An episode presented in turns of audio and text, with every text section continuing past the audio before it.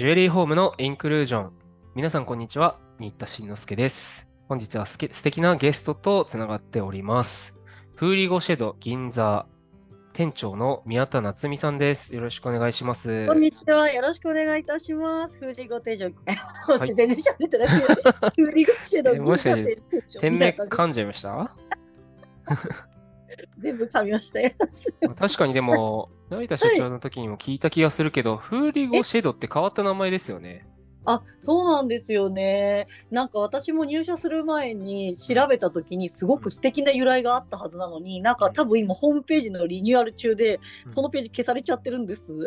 あ、そうなんですね。じゃあリニューアルされたらちゃんと説明文が出る予定ということで。なな確かうっすらとした記憶だとなんか彼女の居場所とかなんかそういういうん意味だった気がします。はい。何語なんですか？何語だったっけな？すいません。全然出てこない。申し訳ない。えー、まあ、はいともかく、えー、フーリオシェド銀座はの店舗の基本的な紹介をちょっとあ簡単にいただけると助かります。そうですね。えっ、と、銀座一丁目駅から本当ほど近い、もう徒歩30秒ぐらいのところにあります、築89年になる奥のビルという、えっ、と、アンティークビルの一室、501号室で、えっ、と、セレクトのジュエリーショップをそうですね、営んでおります。はい。はーい。もともとは成田社長がな名古屋でやってたお店の、まあ、銀座にいよいよ進出っていう感じのあフラッグシップ的な感じなんですよね。はい、名古屋の方ではもう16年とか17年くらいやっぱりセレクトのジュエリーをずっと営んでまして、えっと、今入っている奥のビルっていうのがご紹介じゃないと入れない。本当ちょっとね、うん。特殊な物件なんですよね。うん。でちょっとご縁があって成田の方にその一室でお店やってみないっていうふうにお声掛けいただいてそれでそうですね東京に進出してきて今やっと3年目になるところですかね。はいコロナの最中にオープンするっていう。そうですよね。威信をかけて銀座に殴り込みをかけたというような位置づけかと思うんですけれども、はい。そんな大事な店長を任されている宮田さんなんですがい、や、はい。いつからこの、かまあ、運営会社アーズアーツで働いてるんですか？あ、そうですね。それはもう、ちょうど2年前になりますでしょうかね。はい。2年前の4月1日から、はい、銀座店に所属しております。はい。そのきっかけとかは？どういうああれだったんですか？えっ、と、私、実は前職が、あの、アパレルの、あの、お店、ん？だったんですけども、そちら販売のお仕事そうです、そうです。ははいい、販売の、はい、方でずっとやってまして、で、そちらのお店が実は、その、コロナが始まった最初の年、そうですね。なので、銀座店がオープンした直後の年の8月くらいに、もうブランドがなくなっちゃうよっていう話なんですよ。はい。ブランドごと消滅してしまう事件が。そうです、そうです。で、やっぱり結構、あの、思い入れのあるね、ところだったので、非常にショックだったんですけれども。そうですよね。ブランドごとなくなっちゃうってショックですよね。そうですね。はい。結構本当にこう一瞬無になったんですけど、でもやっぱりこう自分が今まで頑張ってきたこととかを、やっぱりこうご褒美が欲しいなっていう気持ちで、なんか実は若い時からずっとジュエリーを身につけたいっていう願望はずっとあって、ただその自分が好きなジュエリーだったりとか欲しいと思えるジュエリーにずっと出会えなかったっていうのが正直なところだったんですよね。多分探し方とかも今と全然違うからってとこもあると思うんですけど、それで、まあ、あの、ジュエリーが欲しいな、この節目にと思って、こう、インスタグラムを探して探して、たどり着いたのがフーリゴシェド銀座店だったっていうか。おーつまり最初お客さんだったってことですか？そうなんです、実は。はい。えー、え、それでなんかせっかくもう自分への退職祝いじゃって言って、何かジュ。エリーを買ったるぞという気持ちでめちゃくちゃインスタ漁ってて見つけて、はいあなんはい。かいい感じの店あるじゃんと思って、奥のビルのあの手動のエレベーターガッシャーンってやって、恐る恐る緊張しながらはい。来店したのが初めなんですか？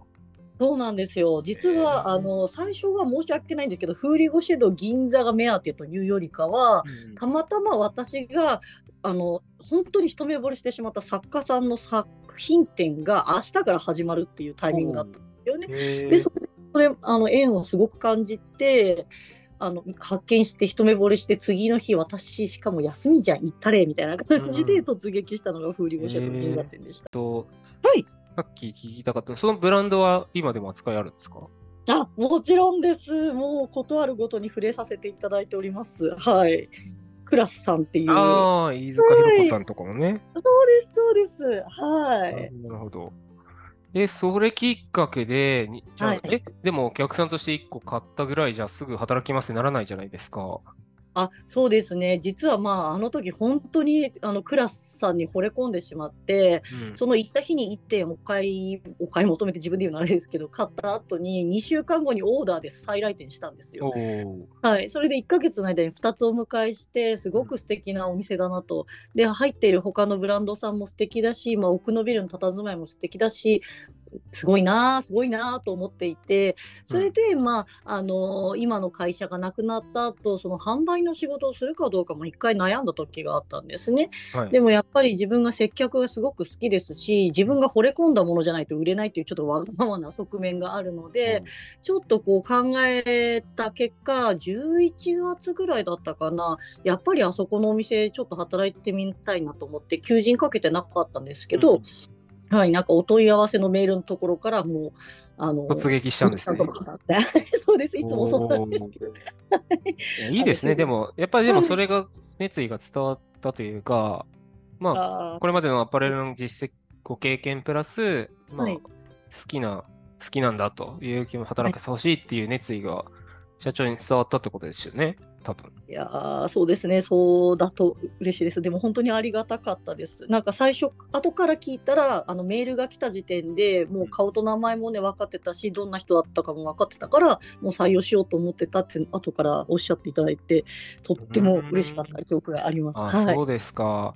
まあはいでも確かに、あの、イベントとかで、あ、人手足りないな、お手伝い、誰か頼みたいなって思った時に、あの、お客さんにたお願いする、常連さんとかにお願いするっていうのは、結構勇気がいることで、ね、そうですよねお客様が、てそのみスタッフになるっていうのは、ね、一歩間違えるとちょっとなんかね、問題が起きることもあるから、そうですね裏が見えて。しまったりね。だから結構勇気がいることだと思うけど、そこら辺は多分もう見てらして、この人なら大丈夫だろうなと思ったんでしょうね。いやーそうだったらありがたいですね、本当に。ううんちなみにもうちょい遡ると、えええ。ーっと、お洋服の仕事は何年ぐらいやられてたんですか？そうですね、そちらだと大体7年くらいですかね。うん。私実はその前はずっともうちょっとお恥ずかしいんですけど全然売れなかったんですけど舞台とか声優とかちょっとそういう表現のお仕事をしていてへであそうなんですよ そうそれでも全然芽が出なくってで自分で18から始めたことだったから10年やって28の時にこう何の目処も立ってなかったらすっぱりやめようっていうふうにちょっと決めてて最初から、うん。はい、それで28になった時にあこれはやっぱり大好きなことだけど違う違かったんだなっていうのがあって、そこからこうメガネ屋さんとかいろいろ転々としつつその前の会社に落ち着いたっていう感じですかね。えー、そうなんですか。そうなんです。はい。い。えーっと、ぶはい。お芝居とかをややってたりしたってことですか？あそうですね小学校56年くらいの時からまあね、ええちっちゃい舞台ですけど立たせていただいたりとかあと、はそうですね高校はずっと演劇部だったり高校卒業した後もやっぱり舞台関係の、はい、学校に入ったりっていう風にずっと青春時代うん舞台と共にあったっていう感じですかね。えー小学校の頃から。あそうですなんか本当市民サークルレベルのものなんですけど、はい、うん初舞台は小学校そうですね6年だったかな。すごい。いや全然はいそう、今度、アニーとか見に行くんで、あそうですか。娘が小、ねうん、小2だからそろそろ見に行っても理解できるかなと思って。ああ、もう絶対残りますよ。はい。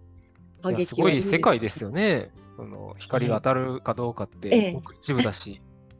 そうですね。はい。やっぱ、だからこそ、やっぱここまで惹かれるんだろうなっていうのもね、あるんですけどね。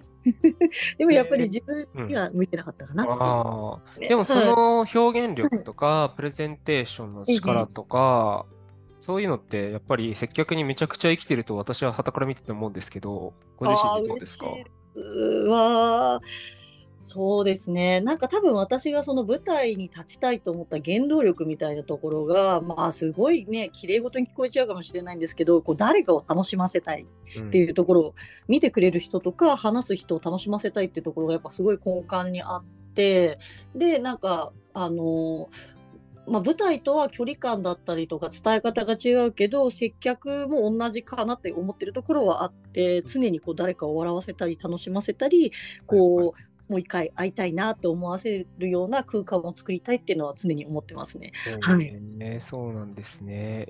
いや、実際私は、あの、去年、はい、なんかこう、接客ロープレとかのトレーニングを依頼した時に、えー、俳優さんにお願いしたんですよ。はい、企業とかの研修とかをやられてる会社で、しかも劇団もやってるみたいなとこだったんで、えー、あそんないろんなその接客研修とかこうコンテストとかの、はい、お客さん役をやったりするような会社があって、はい。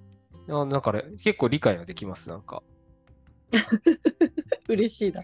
はい、ありがとうございます。うん、ロロープレ自体も、はい、演劇のなんかワークショップの手法でしょ、もともと。あ、そうです。もうエチュードですね、完全に。はい。その場で即興で演じる。そうそうそう。はい、うん。なるほど。じゃあ今は店舗が舞台なんですね。はい、そうですね。すごいかっこいい言い方していただいた。はい、そうなりますか、ね、なるほど。そうなると、ジュエリーの販売をやって、ようやく3年ぐらいですか、うん、?2、3年あ、そうなんです、そうなんです。本当、ジュエリーにはそれまでね、ほぼもう触れずに来ましたので、うんうん、はい。どうですか、そのアパレル時代と、はい。が違う部分と共通する部分とかいろいろあると思うんですけど。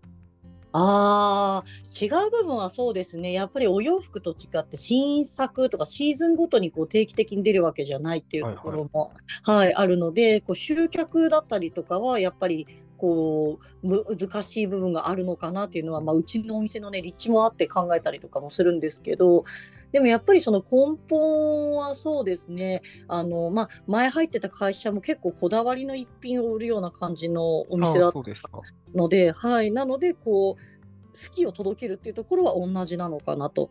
ではい。あんまりそこは。はい しかも多分、ずっとなんか宝石商やってきましたみたいなおじさんと違って、はい、コーディネートのこととかも、もともとアパレル出身の方の方が強いのかなって想像してるんですけど、その辺はご自身どうですか？そうですね、コーディネート、うん、その方がどういうコーディネートがお好きか、または似合わないと思ってるけど、本当は似合うかっていう、その可能性を広げる面白さみたいなところは確かにありますし、得意な方かもしれません。うん。たまにこう、私って、プラチナ似合わないのよね。まあ最近イエベとかブルベとかに結構こだわっちゃう人いるじゃないですか。えでも、宮下さんはどうですか？それ、冒険をしちゃいなよって背中を押す方ですか？ああ、ガンガン押します。ああ、なるほど、なるほど。まあ、はい、しかも、扱ってるブランドがそれこそちょっとその、あまりこう、一般的な百貨店1階にあるようなブランドとはちょっと違うブランドが多いから、個性的な。そね。っぱり、皆さん冒険される勇気が必要なのかもしれないですね。そうですね。あとやっぱりその勇気っていうのがやっぱこう変わりたい気持ちだったりとか、やっぱ女性ってどんどんこういろんな自分を発見したいっていう欲望があると思うんですよ。うんうん、はい。なんかこうどんな素敵な自分に出会えるかなっていうそれはお洋服もねジュエリーもそうだと思うんですけどこれを身につけた時に次はどんな自分に会えるかなっていう探求心だったりとか好奇心とかそれがやっぱりこうねあのブルベとかイエベとかが流行った要因の一つでもあるかなと思うんですけど、うん、はい。なのでそこの欲求その欲望をいけるやでみたいな全然似合うでっていう、うん、はい、後押しをそうですねして差し上げるのは楽しみの一つです、ね、あそうですかそうですか。はい宮田さんのスタイルって、はい。お伺いしてみたいのが、アパレルとかよりどうなんでしょうね。今、こう、予約して来店される方の方が多いのかもしれないけど、でもまあ、フラット、ちょっと見せてください、インスタ見てきたんですけどっていう方、本当に予想できない初めての人はいはいはい。がいて、どういうところをまず着目してます？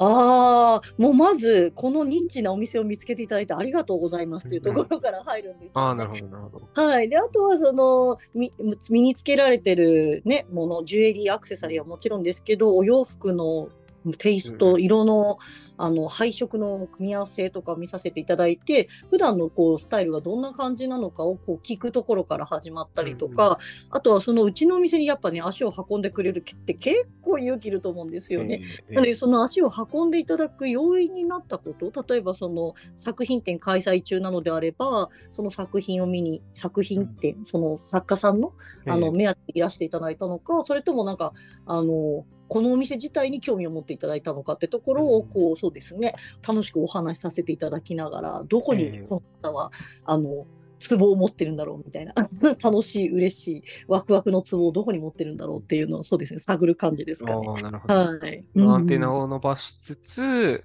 まあ、この人多分こういうの好きなんじゃないかなって思い浮かんだら、それをごしご提案するようなあそうですね感はい。ああとは私のそのリングのコーディネートとか見て、それ素敵ですねっておっしゃってくださったら、ここのですね。なるほど、なるほど。はい、そこからこうどんどんお話を広げていったりとか。はい、あとはまあ私がまああの2次元3次元にかかわらずオタクなのでやっぱりそのオタクの匂いって感じるんですよね。この人もしかして何かのオタクなんじゃないかなって。それをこう探ってオタクだともうその時点で握手みたいな、はい、そこでもう仲良くなれたりします。えうんーうん特にジャンルとかこだわりないんですか？その、例えば来店した方が、いや、は私、なんか、刀刀剣のオタクなんですよってあなったら、はい、うんうんついていっちゃうんですかそこに。あもうそうですね。やっぱ自分の持っているその統計のて知識だったりとかを総動員しますし、あとなんか詳しいお話が分からなくても、その私もオタクだから分かるんですけどオタクってあの他のオタクが何かの推しについて語ってる時のあの異常な早口が大好きなんですよ。そうそうそうそう。推しについて語ってる時の熱さみたいなのを浴びたいっていうのは常にあるのでもうそこでもう楽しめますし、はい、まあ、その方に喋っていただくきっかけとしては、なんか引き出しのポイントとしてはいいですもんね。そうなんですよ。それでね、心をね、開いていただけたら、もうこんなに嬉しいことはないですし、はい。か、なるほど。ちなみに、そうだ、銀座店では、はい。どんなこう、婦人、夫スターティングメンバーがいるかって、はい。結構しあんまりよく分かってない人も多いかなと思ってて、なんか噂によると、店舗ごとに店長のカラーがすごい出るっていう噂を聞いたんです。ああ、はい、そうなんですよね。ほんと3店舗とも全然違います。うんはい。ここは店長裁量が強いってことなんですかね。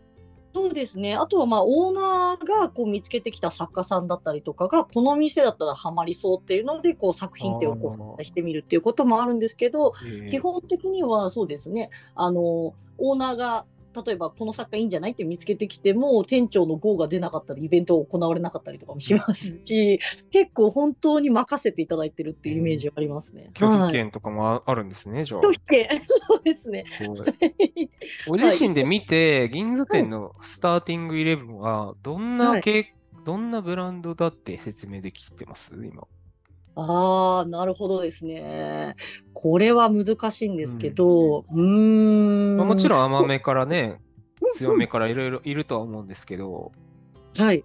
そうですね。なんかもう一言で言えるのは、結構圧倒的な人たちを揃えてるかなと思います。なんか私がその圧倒的な技だったりとか、圧倒的なセンスだったりとか、圧倒的な配色とかそういうなんかもうこれは別になんか権威ある人が文句を言おうが誰が嫌いって言おうが私は好きみたいうんうん。うんななんかそういうのしか今置かせていただいてないので、うん。はい、なのでもうあの圧倒的な人たちが揃っております。うん。割と強めだと思います。甘め華奢め姫系は一切置いてないです、ああ、そうですか。はい、えー私の印象ではクラスって結構フェミニンな印象なんですけど、ファンシーというか、えええ。その中でも一押しの宮田さんからしてはい。どうですか？あーそこにはなんか強さがある。はい。グラスさんほど懐が深く、そしてそこが見えずにちょっと怖い。ブランドはないと思います。何ですか？そのなんかゾッとするほど美しいみたいな、なんか。そうです。いやま言い方はさにそうなんですよ。うんクラスさんって今はね、それこそおっしゃったように18金とカラーストーンを用いて割と華奢めで、こう可愛らしい感じとか、美しい感じのものをね、たくさんね、作ってらっしゃるかと思うんですけど、スタートのところはなんかシルバーでいぶしをかけて、こう、まがまがしい感じのジうん。ュエリーを作られてたりとかかと思いきやこう地金だけでヘリコプターのピアスとか作っちゃったりとかカラーストーンでピアスビールのピアスとか作っちゃったりとかポップなものもいけますしなんかこうすごく懐が深くってそこが見えないんですだからずっと見てたくなっちゃう。なるほどね。そうなんですそうなんです。それはなんかこう辺はどうなんですかね。はい。まあ、教員もやられてたから、そこから来るいろんな、こう、なんか懐の深さ、幅広さとか出てきてるのかなって、インスタとかを見てるだけの私とかは感想として思うんですけど、うんうんうんうん宮田さんから見て、やっぱりその辺の、こう、はい予想、予想つかない部分とかが面白いって感じですか？そうですね。なんか、これすごい、あの、クラスさん、これ大丈夫かな？話して。な、なんて言ったらいいんですかね？あの、息の相性とかが、なんか普通だったらそれこそね、色のバランスだったりとか、コードのバランス、デザインのバランスってところで見られる作家さんがほとんどだと思いますし、私も実際それが当たり前と思ってたんですけど、クラスさんはその石の持ってるなんかこうポテンシャルみたいなエネルギー波動みたいなのすごい大事にされてたりとかなので色のバランスとかデザインのバランスだったら絶対にそれはおかしくないんだけどこの石とこの石だったらこの組み合わせはぶつかり合うから組まないとか、はい。そういうセンスを重視してるんですね。そうですね。はい。面白い。なんか話しててもあそういう解釈されるんだみたいな。すごく理知的で美しい方なんですけどなんかだからこそ自分が持ってないこうね視点だったりとかのお話をされたりとかするのでとても刺激をいただいてますね。なるほどなるほど。その他にも結構技巧系の作家さん、職人さん的なブランドもあるし、はい結構現代作家っぽいデザインのものとかもはいあるのが銀座店の特徴ですかね。そうですねでも結構今あの古代系に寄ってるかもしれない。確かに。古代モチーフ、リバイバル的なブランドがいくつか確かに今頭に思い浮かびますけど、はい、そうなんですよね。これはオーナーの成田の好みもありますし、私もその辺も大好きなので、こう子供の頃のワクワク感を思い出させてくれるような。かはい、なのでちょっと今そのあたり強くなってきてる感じはあります、なるほど。はい、この間、イギリス、フランス行かれてましたもんね、社長。あ、そうですね。はい、今もう帰ってきてると思うんですけど、とても楽しかったようです。はい。かそういうアンティークの影響とかも会社全体でも傾向性として受けつつ、はい現。代作家さんを、まあ、応援じゃないけど、こう、世に放っていこうという。うん、そうですね。やっぱり私自身がそうだったんですけど、作家物ジュエリーっていうジャンルをまず知らないみたいな。ただ、出会ったらすごく沼るジャンルね。えーブランド、大手ブランドとかとの違いというか、その作家はい。ものの魅力って一言で言うと何ですか？ああ、もう世界に一つのときめきですよ。これはもうなんかあの分かれるところだと思うんですけど、うん私あのたくさんあるものから一つを選べないんですよ。たくさんあるものに愛を注げないめんどくさい女なんですね。えっと、それはつまり、どの、どの百貨店に行っても同じものある、そんなものは愛せないってことですね。そうです申し訳ない。うん、なるほど、なるほど。そうなんです。例えばあのすごくそのブランドに憧れがあってとかだったうんらスストーリーとしては非常によくわかるんですけど、例えば私があのそれこそ、ね、先ほど言った自分の人生のこう、ね、マイルストーン的に買った指輪だったり、ネックレスだったりっていうのをホクホクした気持ちで帰る途中に、うん。電車の中に全く同じものを身につけてる人がいたらどうですっていう。すごく嫌です私は、そう。そうなんですようんね、わはい。私にとっての特別はやっぱりこう私だけのものであってほしいというすごいわがままな、はい、観点がありますね。なるほど、なるほど。はい。まあ、だからこそ来店された方にとっても、はい。この人にとってのベストなチョイス、はい唯一無二の出会いをはいこう届けるような、まあ、接客や提案や。あそうですね。かもう本当にそれができたら一番嬉しいと思いますし、それを目指して毎日やってるって感じですかね。はい今の宮田田さんのお仕事内容というか、一日のルーティンとしては、お店に立たれること以外に、はい。例えばイイベントの企画運営とか、インスタグラムの配配信投稿とか、うんうん。おそれ以外になんかメインの仕事って何があるんです？メインの仕事もこれはお客様とお話しする作家さんとかうんいるかな。とか、お客さんとの話、あの、コミュニケーション以外に、その、やっぱり作家さんとコミュニケーションして、うまくこう、魅力をインプットして伝えないといけないってことですもんね。そうですね。あとやっぱりその仲良くなったからこそその作品の解像度がどんどん上がっていくってところもすごくあるので、あそうなんですよね。なんか作家さんのこともやっぱりがっかりさせたくないんです。なんか自分はこういうコンセプトだったりとかこういう思いで作ったのに、ーうんなんか違う受け取り方されちゃったなみたいな。まあそれがねもちろん人にねこうなんて言ったらいいんですかね。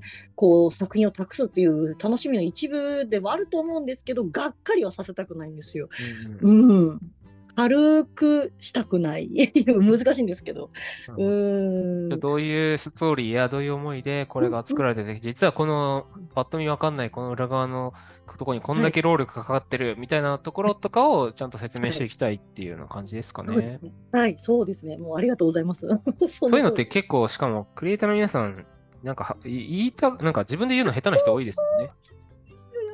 ね作られる方ってシャイな方すごくうん。多いから、やっぱりこうね自分の口からは語らり語りたくなかったりとかそれ気づいてくれた人は気づいてくれればいいっていうスタンス方がが非常に多い。ですよ。でね。はい、やっぱりそこをこうなんて言ったらいいですかね。やっぱり作った方にはやっぱ言えない部分がやっぱあると思うので、うん。そこで私の仕事かなと。そうですね。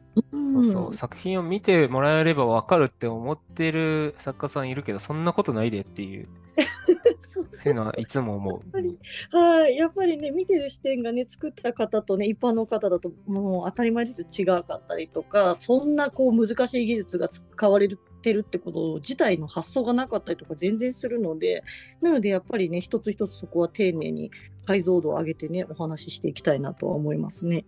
う。うんなるほど。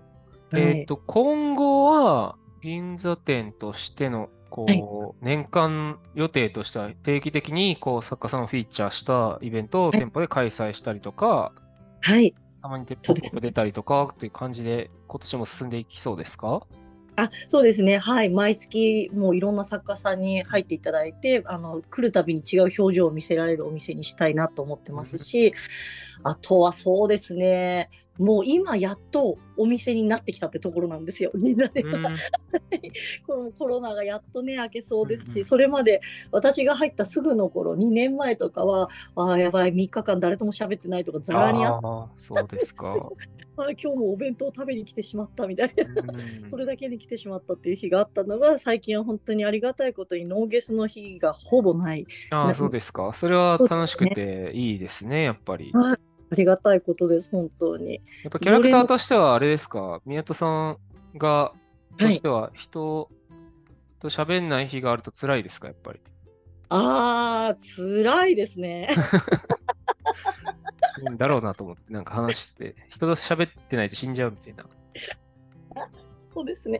やっぱりそこがやっぱりこう販売を続けていこうと思った、ね、ところでもありますのではい、うんうんうん。うん。うんことですね。はい、現時点で4月、ええ。5月、今後はい決まってる予定、確定してる予定って何かありますか？あのイベント、店の。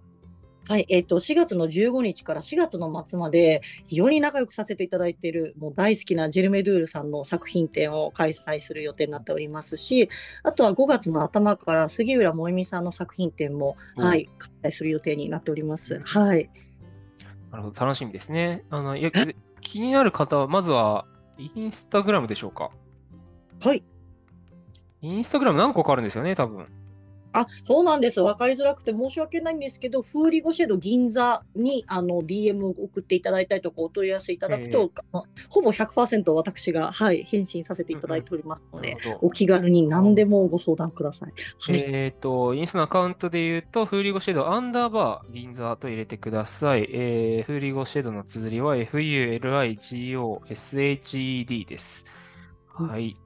えー気になる方はぜひ見て、あ、このブランド気になるなとかっていうのがあるとね、あらかじめこう、お目当てを見つけて話が早いかもしれないですね。はい、ぜひぜひ、本当何でもご相談ください。はい。あとはその栄店だったりとか、あとええ本店の方に、あの取り扱いがある作家さんの作品を銀座店で見てみたいなって、もうはい、ご相談取り寄せができる？はい、そうですね。ちょっと状況とか、イベントのね、可否とかにもよって、あの、お日にちいただいちゃう場合もあるんですけど、そういったお問い合わせにも対応できるだけでさせていただきたいと思っておりますので、あぜひぜひそうなん。ですね。あじゃあ他の姉妹店のアカウントも合わせて見ていただければという感じでしょうか。はい。はい、よろしくお願いいたします。ぜひチェックしてみてください。はい。はい、ありがとうございます。えー本日お話を伺いましたのは、フーリゴシェド銀座、えー店長の宮田夏美様でした。ありがとうございました。はい実はお時間ありがとうございました。